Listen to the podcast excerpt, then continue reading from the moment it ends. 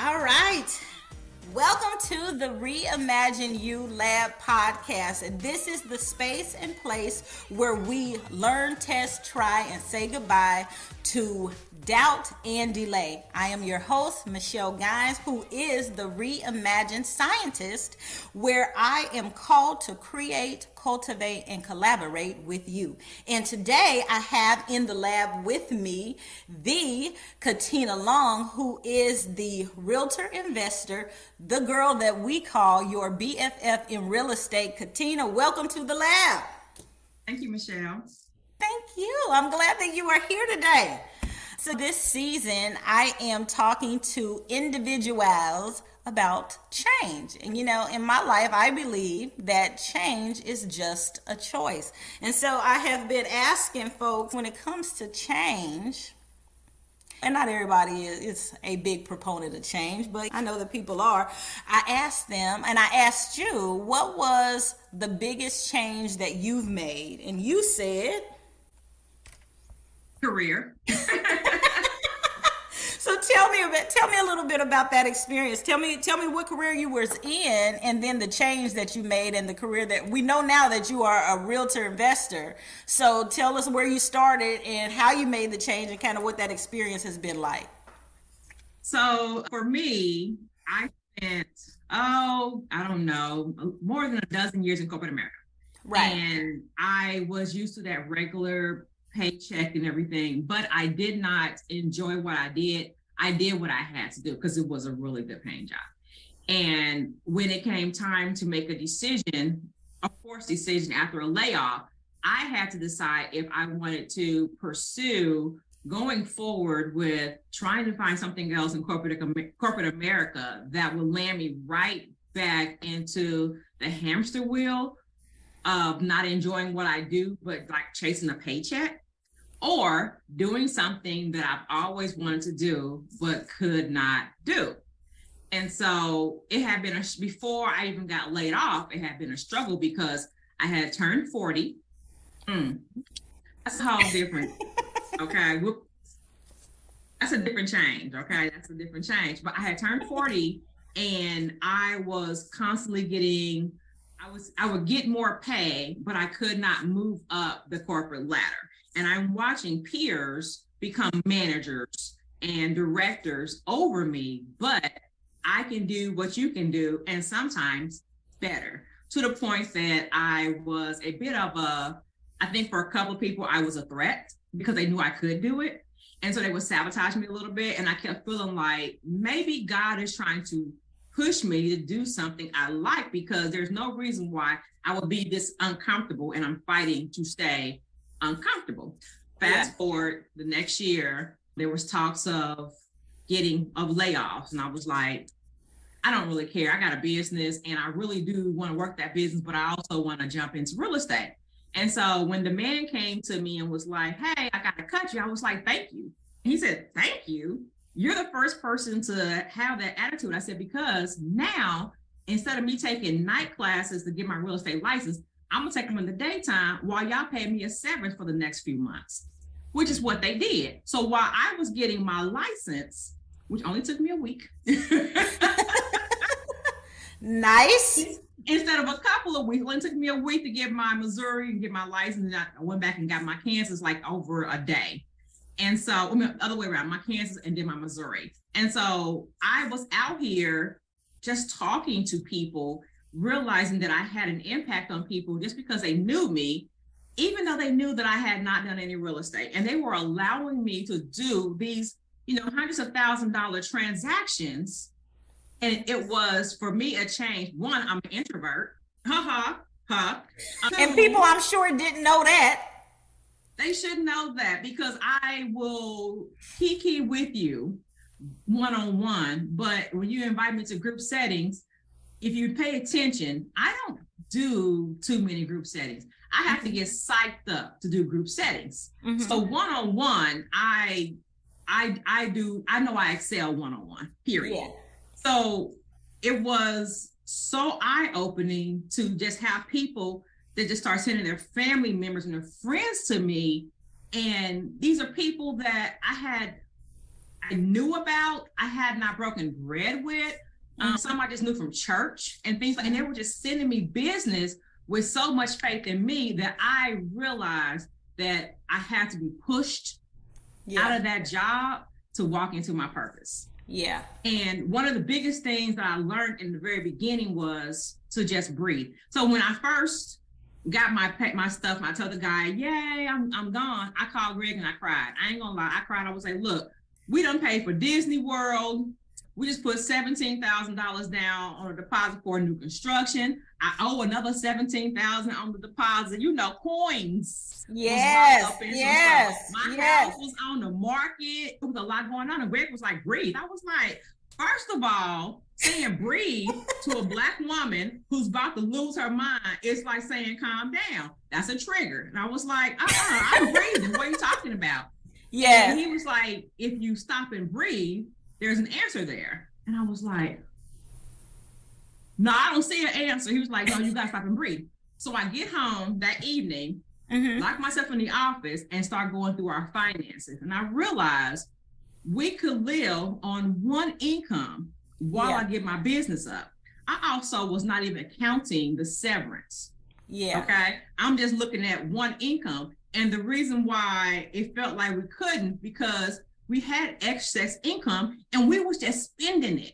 Yeah. So it felt like we needed it, but we didn't. Yeah. Now that's good. It was the breathing piece. Cause guys say little short headlines and we are the subtitles, period. Right. We are all the details and stuff. We're the subtitles, the column. Yep. You hear me? Yep. They don't care. And so each time I've had like a change in what I wanted to do, since then, even from leaving one brokerage to another, I actually have tried this little thing called breathe.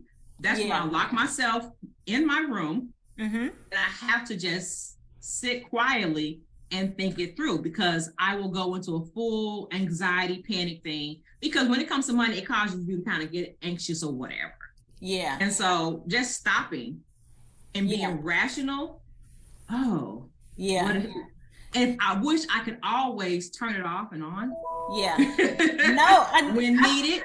Yeah. But I forget sometimes. And when it dawns on me to do it, it's like a reset button. Yeah.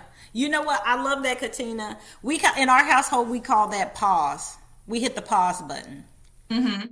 And when you do that, and it really is a physical act that you have to do, so that you can actually see and, like you said, think things through.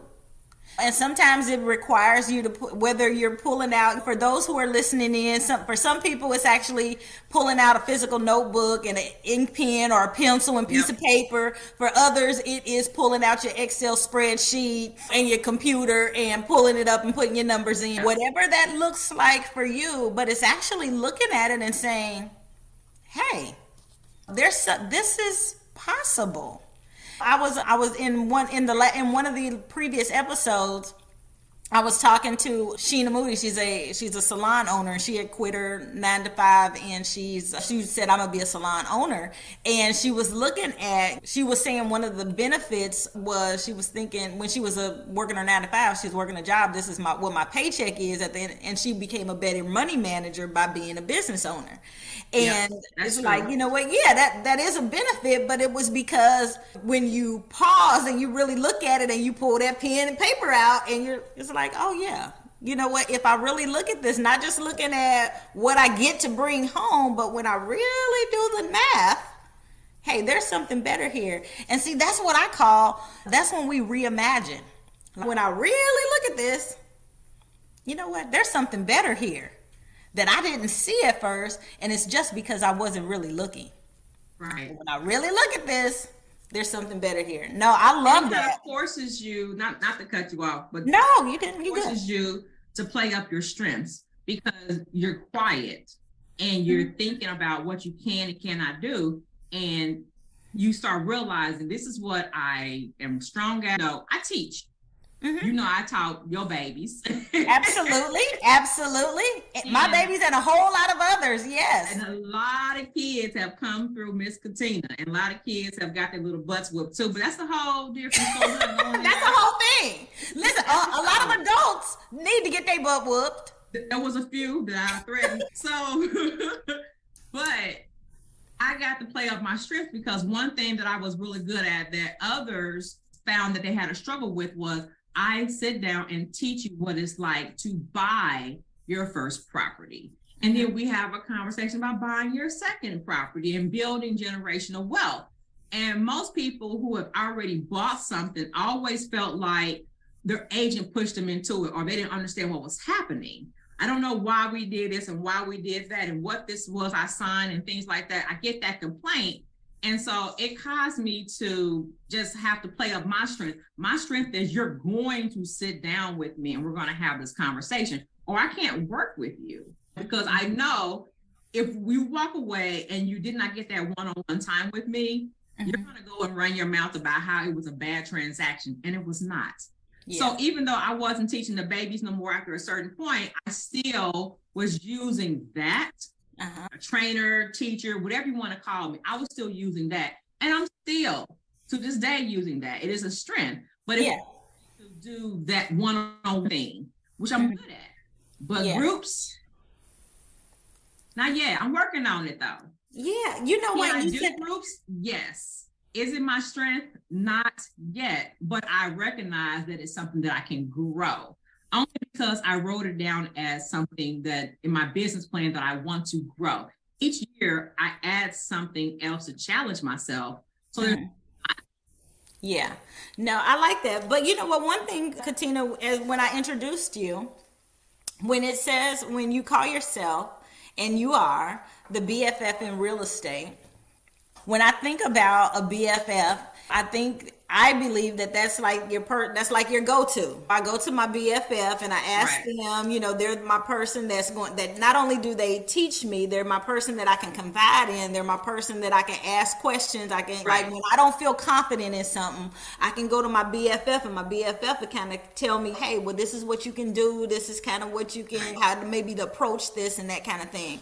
And the really cool thing about that is that you have multiple BFFs, right? You're that person. And so the cool thing about that is kind of that one-on-one multiplied though. So it's not that you have to be in a group setting to have that you are the multiplicity, you're the BFF for multiple people. Right. So you can be the BFF to a group of people one-on-one. Yeah. So yeah, girl, you good. You're good. And I think you know how I do. I'm like, hey, you flow with whatever your skill, gift and skill is. You multiply it and you do that and you do it well. So good. I'm glad to hear that. So tell me a little bit about when you were talking about a forced decision, because when we're talking about change, sometimes there are decisions that we have to make that aren't necessarily us just deciding one day, hey, we're going to make this change. But sometimes the decision is forced upon us a little sooner. And I like how you describe your response to a forced change. It was like, thank you. Okay, I'm getting laid off. So thank you for that. You know, and that's a shift in paradigm for some people.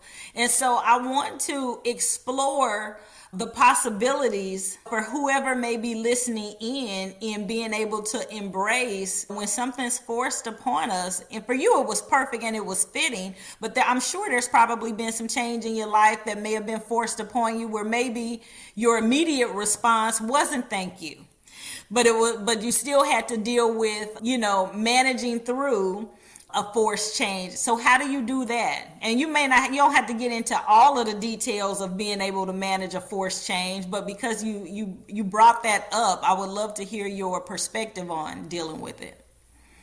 To be honest, for me, it is a process.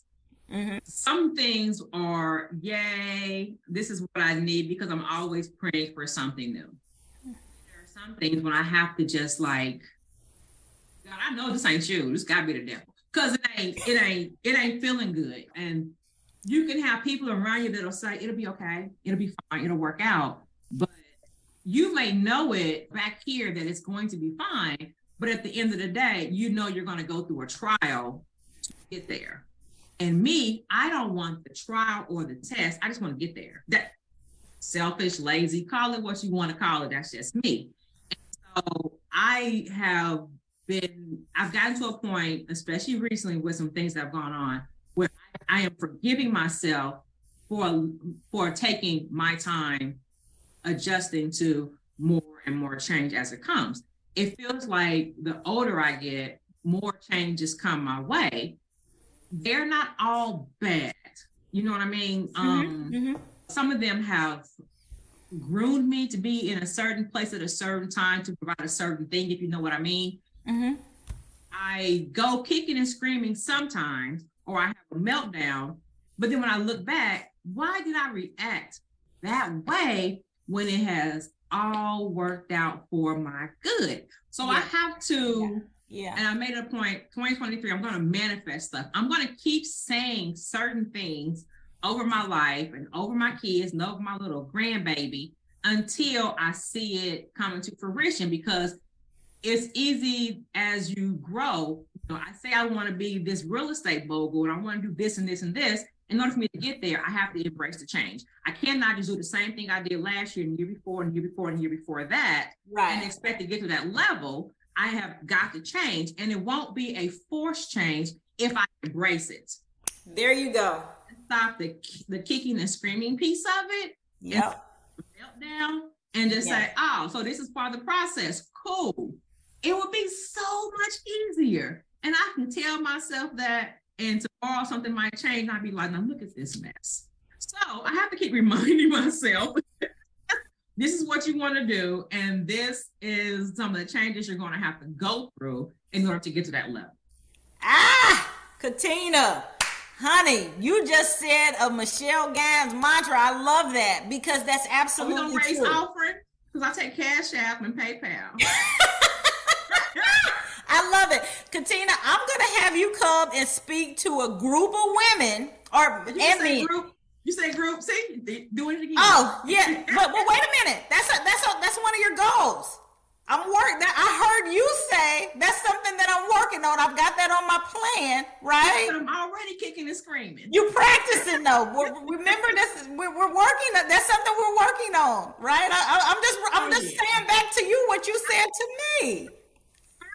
I'm giving you an opportunity. The board right here. I write my stuff up, and I have on the board over here. I got two walls. I don't decorate. Yeah.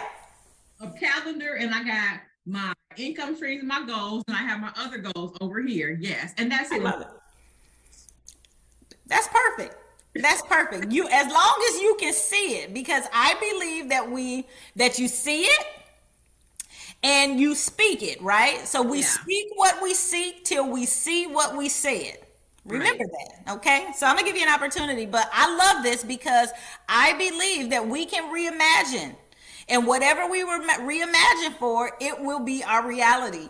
And that's what this podcast, this is what this is all about. So I thank you. I feel like our time is way too short. These minutes, they go by way too quickly.